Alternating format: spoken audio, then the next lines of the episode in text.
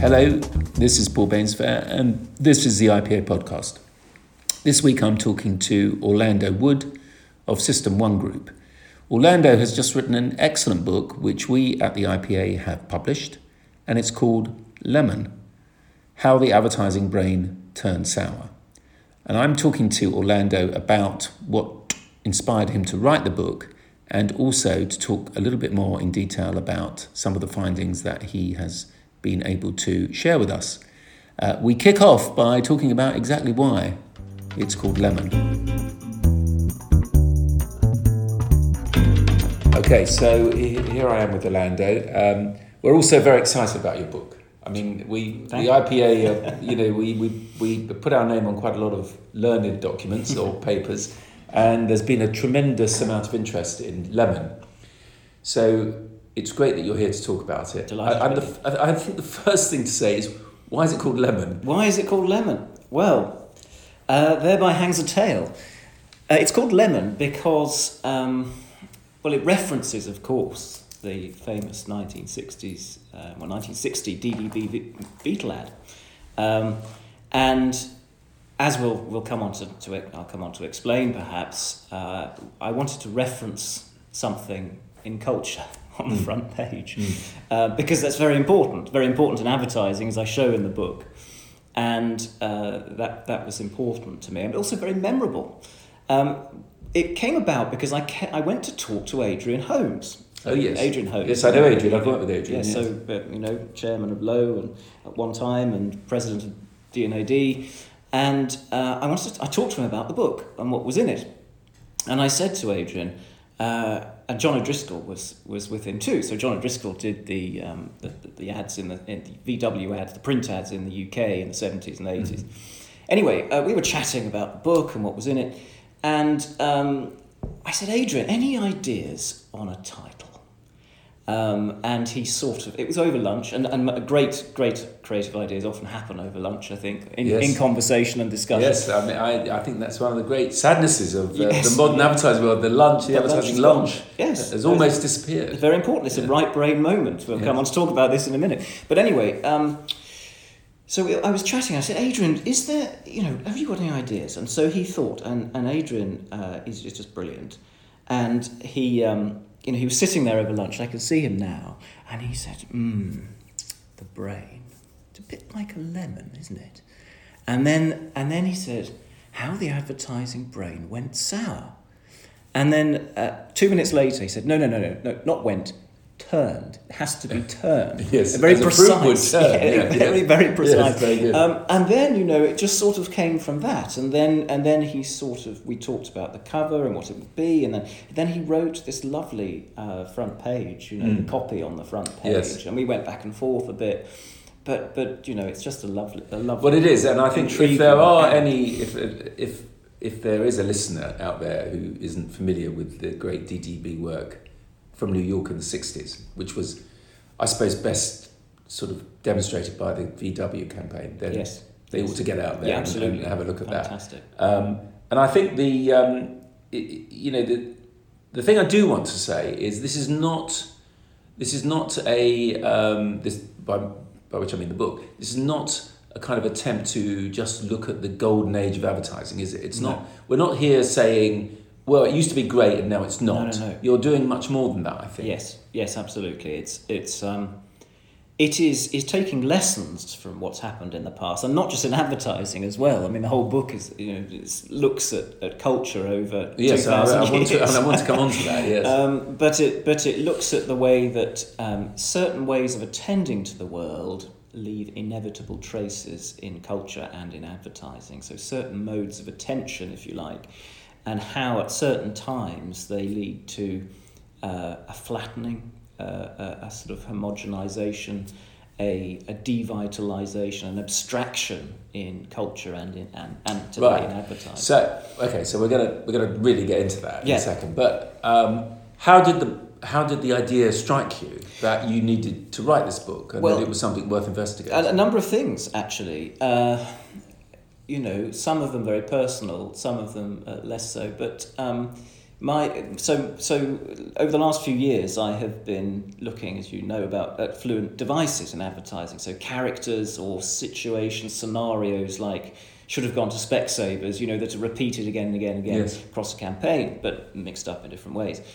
And I, I showed with the IPA's database that these characters have been disappearing over the last 20 years or so. I mean, particularly in the last 15. And I couldn't really explain it. What's going on, you know? Uh, at the same time, I've been feeling for a long time a kind of tightening in, in society and culture, a kind of brittleness that was emerging, um, and a sort of literalness that was starting to take hold in, in public discourse and, and loss of ambiguity. And, um, uh, you know, at the same time, I, I, I, I, sort of, um, I very sadly lost my father last year, who was, who was, it, now I see him, you know, is a very right-brained person. You know, Right. he was, uh, he, he, you know, he, he the, just the way he interacted with the world. And, and you know, a number of other sort of relationships in my life where I could sort of see, well, why do these people pay attention to the world in very different ways? You know, what, what, why is it that this interests these people and this, doesn't? Anyway, I came across the work of Iain McGilchrist because Rory Sutherland uh, did a, a viewing of the great, the fantastic film that accompanies the book, the original book, The Master and His Emissary. And uh, sh- should we just pause there yeah. and say again to anyone who's, who is, becomes more interested in this topic as we go through the chat? That is that is a book worth looking It at, is a and, and the attendant book. film, as you, yes, as you mentioned. absolutely, the divided brain that goes with it. Um, uh, the it just the scales fall from your eyes when you read it. It was revelation after revelation in, in the book about about people and how and how we how we attend to the world. And so I, I came across this work and suddenly just you know seeing all of these things you know i kind of i was the only person i think who could probably put all these things together and sort of come up with a, a, theory an idea that well my goodness you know if these if the way that we attend to the world uh, does change over different periods in history uh, then it's certainly something like that is happening today and so I thought, well, what if we could show this, or, or at least test the hypothesis by doing a historical analysis over the last you know, 30 years in advertising and look for these sorts of um, traces you know, of, of Mm. left brain thinking. Well, yes. So let so let's just sort of zoom in on that. Yes. because um, I I was f- for one del- delighted by the um, the way in which you draw. Uh, draw out or tease out from the various periods in, let's say, art history, you know, the way in which either the right or the left Yes. brain Yes. becomes more dominant in Yes. culture. So, do you, do, can you do a little whistle stop tour Yes, through I- that I- for I- us? Well, And- perhaps I, perhaps I should start by explaining about, a bit about the left and the right brain. Yes, oh, we, we haven't might- done that. Yes, we of haven't done that yeah. yet. Perhaps we yes, should. Yes. So, so the, le- the and then let's definitely do that. So, so um, what McGilchrist says, you know, that the, the left and right brain have been popular ideas, uh, you know, since the 1960s, and this this sort of pop psychology narrative has entered public Mm. discourse, and and actually it's hindered the serious study of brain lateralization by neuroscientists over the last, you know, 20, 30 years. There's a sort of stigma attached to Mm. it. Uh, so, you know, uh, Well, you mean it's oversimplified? Yes, it's Yes. oversimplified, and you know people don't really want to have anything to do with it. Um, but thankfully, some people have been looking at it, and Iain McGilchrist is one of them. And what he shows in people, in birds, even worms and insects, this these studies have been you know, No, really? yeah, incredible. That that there are differences between the two hemispheres. It's not so much a difference in what they do; it's more that they do things differently. You know, they have different takes on the world, different priorities.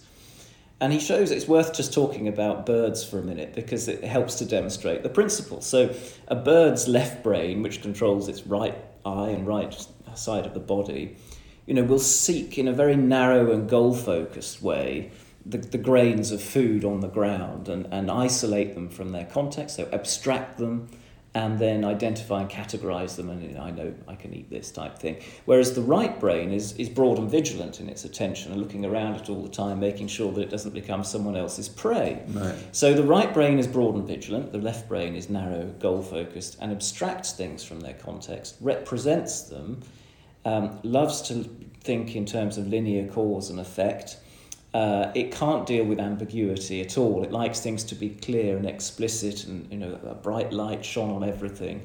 Um, it can't deal uh, with with time, so it breaks things up into sort of mini sort of snapshots, if you like, and it, it can't deal with flow. So it's a very fixed thing. So it likes you know models that represent the world and that are unchanging. So it's a bit dogmatic. Mm. And it, uh, it, is also has an unfounded, often, sense of optimism about the world. Um, and it and it deals it can't understand music, so it, it sort of deals in very basic rhythm, but not much else.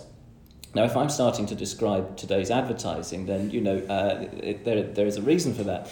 So, and then there's the right brain, which is broad and vigilant, and it and it um, understands the world uh, as it is. Um, in, in context, you know, sees the whole and understands the world as a set of relationships and connections between, you know, between things. Mm and it, it can because it's open to novelty it's open to contradiction and it's open to metaphor and it's open to humor uh, because because it can see things the same thing you know from two different perspectives and it and it also deals with our sense of lived time and depth so it gives us our sense of depth mm-hmm. and uh, that's important because it links to empathy as well and and if you look at a painting and you can see perspective in it, then you're looking at it from someone's point of view. So there is a, this sort of connection between empathy and, and depth in a way that a sort of God's eye view of a painting, you know, where it's all flat.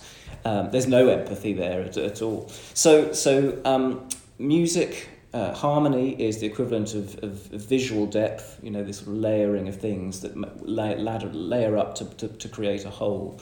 So these, these are the sorts of things I talk about in the yes. book. And so, over uh, what McGilchrist says is that um, the left brain has, uh, via the corpus callosum, which is a thing that bridges the two brains, it has a uh, the corpus callosum bridges, but it also inhibits one brain or other at any given time. And the left brain has a greater suppressive effect on the right than the right does on the left.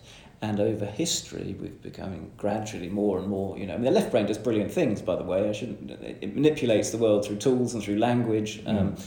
But, um, but it, it, it, it, it often gets caught up in its own hall of mirrors, its own model of the world. And we need the right brain. We need both brains for great creative leaps, in mm. fact. We need range and, and specialism, you know.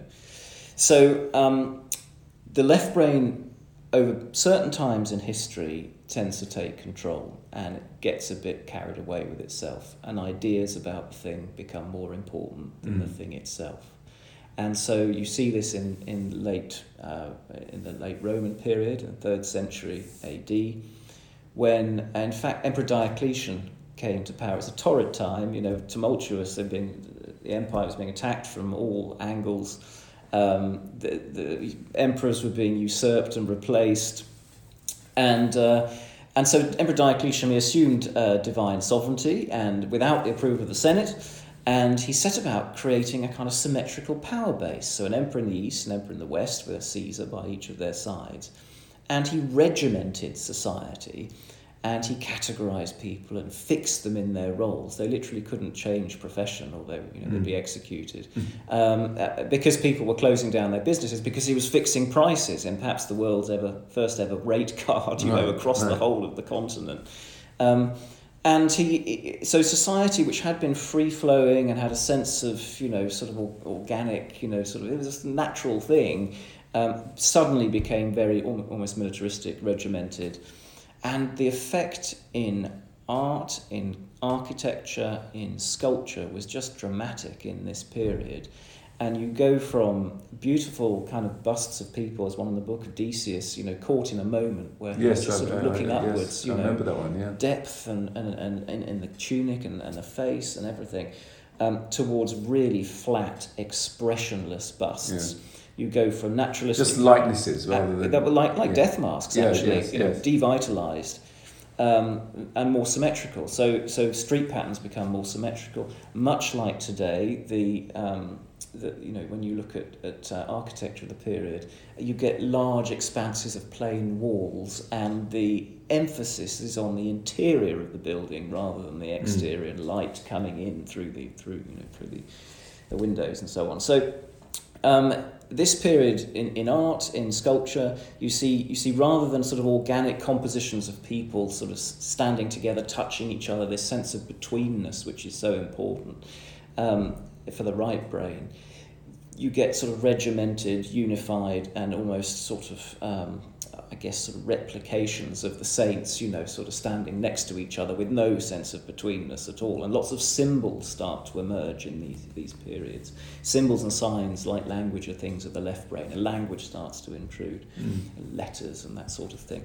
And rather than depicting people uh, inter- interacting with each other, playing with each other, you know, talking to each other with depth, and because there was depth, there was perspective in Roman art, very good perspective, you go to very flat, uh, unilateral kind of communication, me at you, mm. um, uh, in pictures of Christ and, and with symbols and signs and so on. So, so there is this, this an incredible uh, shift that comes with centralization, standardization, and specialization.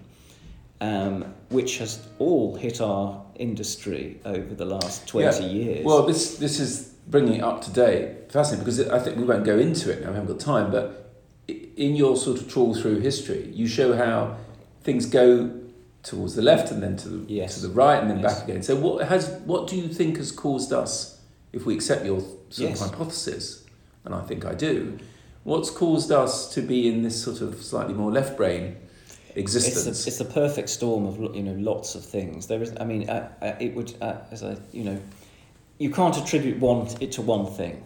Um, in chapter four, I talk quite a lot about the various things that have happened in this period. One is, um, I think, uh, procurement, of course, have put enormous pressures on, on ad agencies and have literally broken up the task into smaller parts, which is what the left brain likes to do. Mm. Uh, so you know, uh, there's this there's this task that needs doing by this person. There's this resource required, you know, and and it's breaking things up into smaller parts. Time pressure has in, increased, you know, incredible time pressure now to create uh, work. And um, you know, of course, you know, sort of, I think the holding companies too have put enormous pressure on agencies. Uh, and specialization has been introduced in this period, just as it was by Diocletian. Mm. Uh, and so you, you end up with um, you know individual agencies with quite specialists rather than sort of people with a broad range. And range is so important for creativity because you, you draw on things from all sorts of different perspectives and angles and see mm. things from different points of view. Also, uh, digitization, of course. Uh, well, that's the yeah, a, the... huge, a huge, the, probably the, the biggest catalyst, you mm. know, of this. And um, you, But I mean, I think just jumping in there, that to my mind, um, it's the hyper targeting aspect of mm-hmm. digital advertising that sort of forces you down a more logical appeal yes. in your avatar because it's you more know transactional or literal. Yes, because you know I'm talking to the person yes. who has displayed yes. all the signs of yes. wanting to be in the market for my product. So I'll just give him yeah. the facts, you know, yeah. rather than have to seduce him or her with the, with the advertising. And w- whether it's a uh, a cause or a symptom, I d- I don't know. But yes, you're absolutely right. I mean, that's that that is it's a very literal way of thinking. Uh, and very cause and effect, very linear, you know, um, and there's there's sort of no no ambiguity left, you know, anymore. Sense of proportion. So so what you see is this is this so digitization. Also, in fact, of course, digital platforms recommend literally prescribe these left brain features of rhythm and abstraction and breaking things up into smaller screens, that sort of thing. And when people start designing for or creating for um, mobile first or digital first and then put that stuff on television, you know, then it's, that's just not how television works. Um, so so there, there's that, and, and I think also just there has been a sort of gradual loss of empathy. An empathy gap has emerged between people working in media and, and advertising and the general public.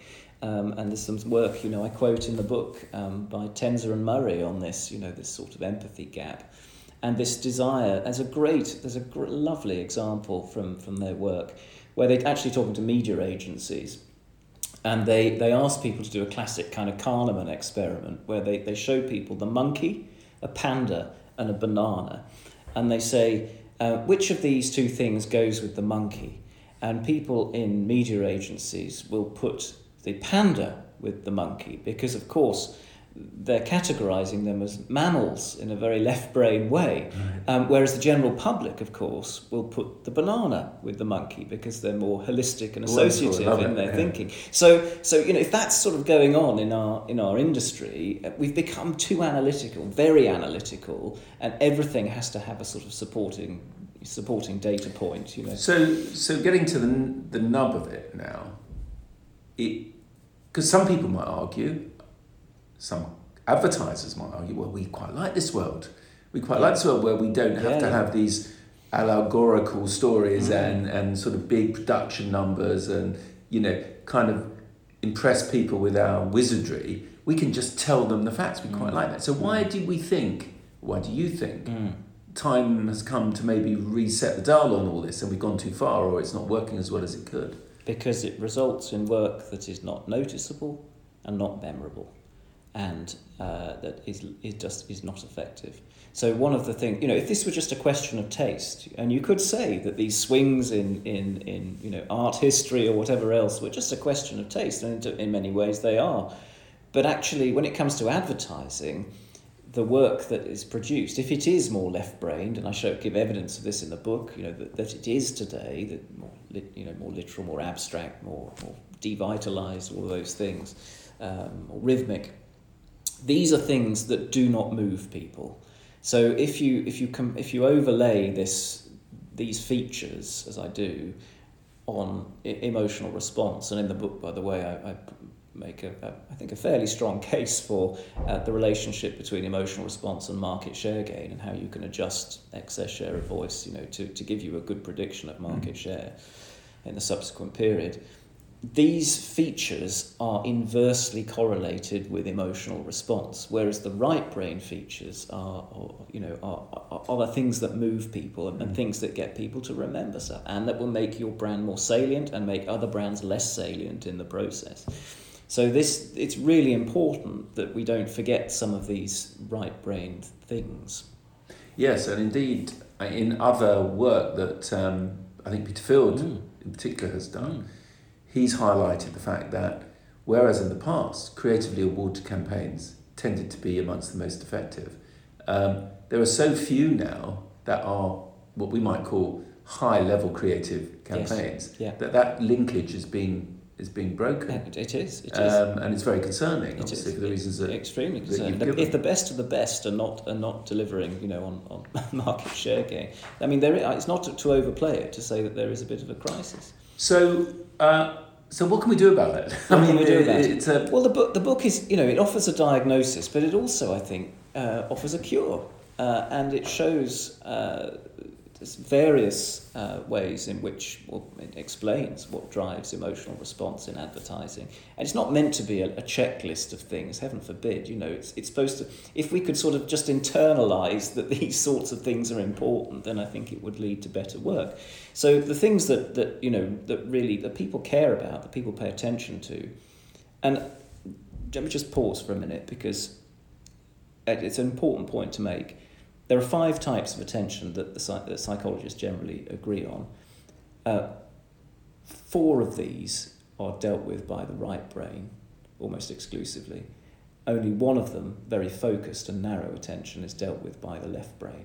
So if you're trying to get your work noticed, if you're trying to uh, you know, appeal to people on any kind of emotional level, it is better to create work that will attract the attention of the right brain, which is, after all, interested in novelty, ambiguity, contradiction, metaphor, humour, all of those things. So, work that has those features will tend to drive a better emotional response, get noticed, and be remembered.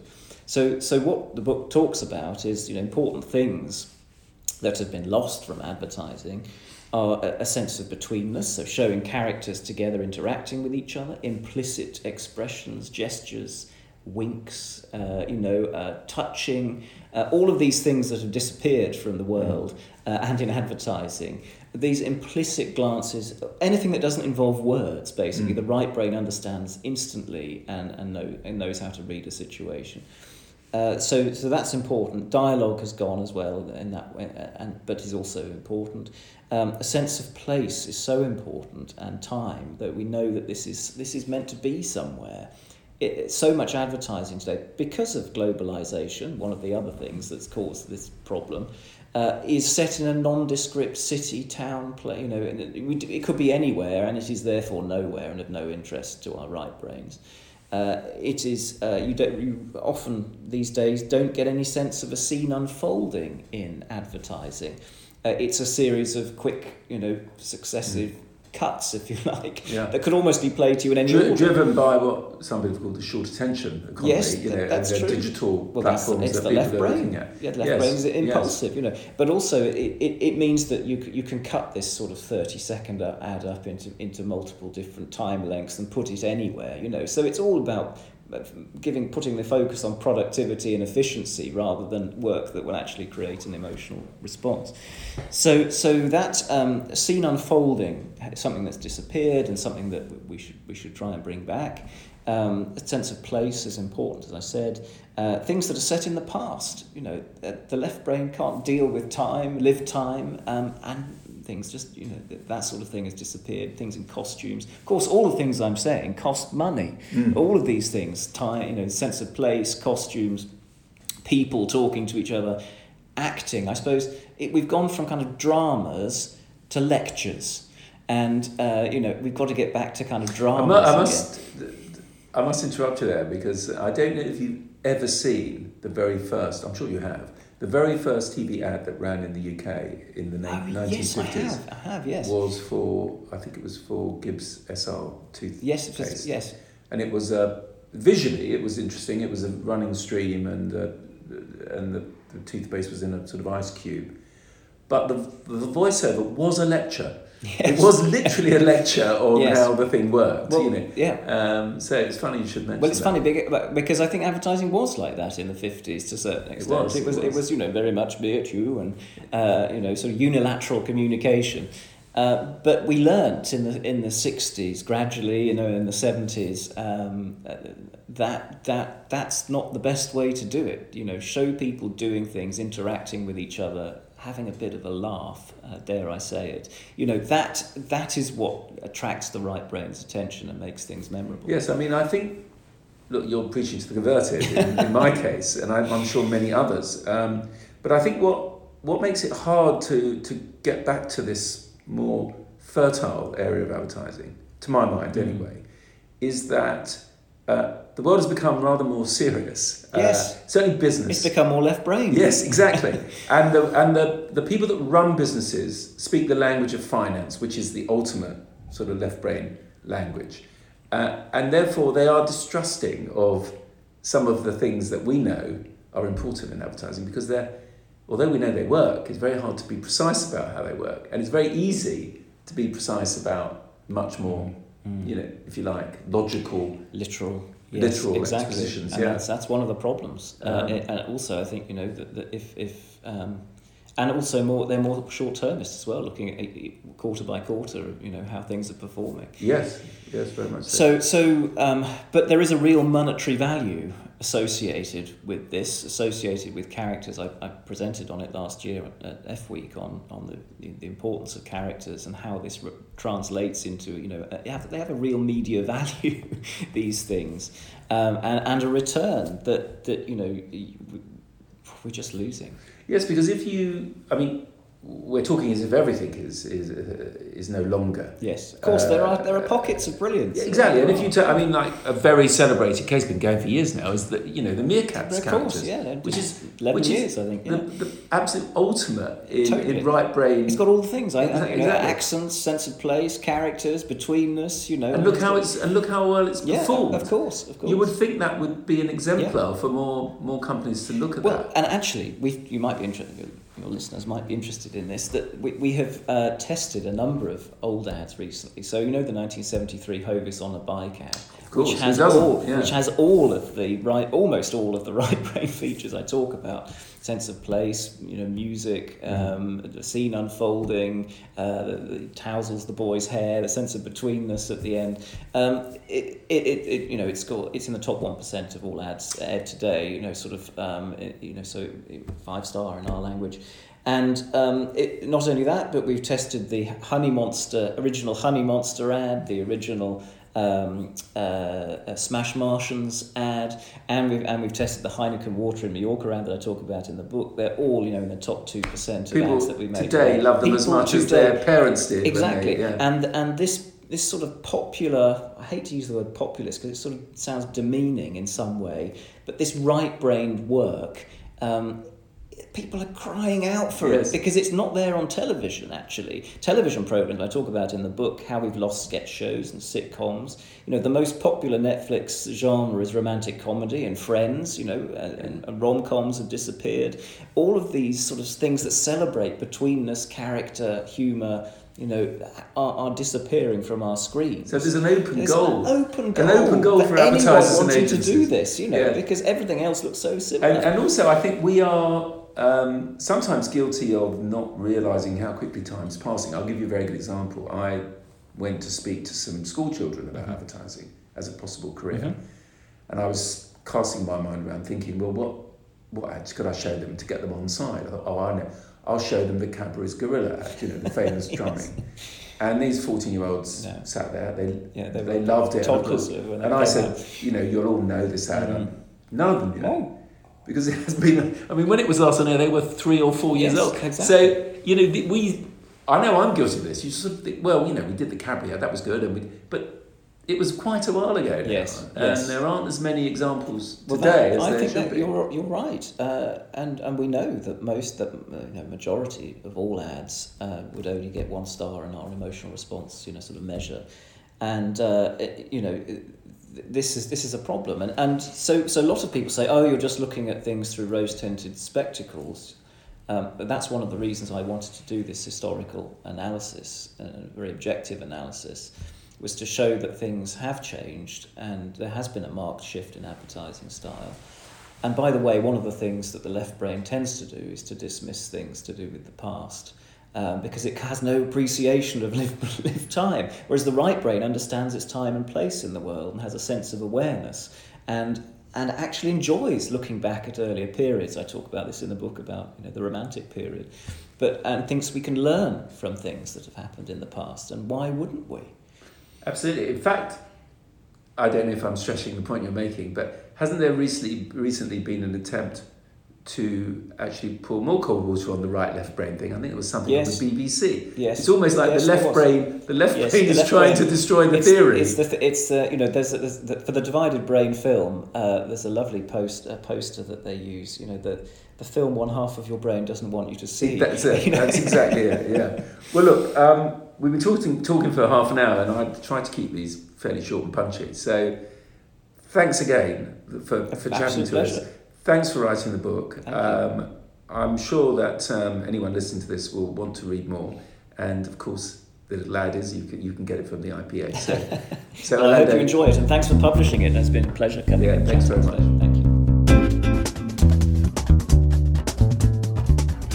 Well, that was Orlando Wood with some fascinating insights into his new book, Lemon. And if you would like to get hold of a copy of the book, uh, please go onto the IPA website and you'll find details there of how to do just that. This been Paul Bainsfair, and this has been the IPA podcast.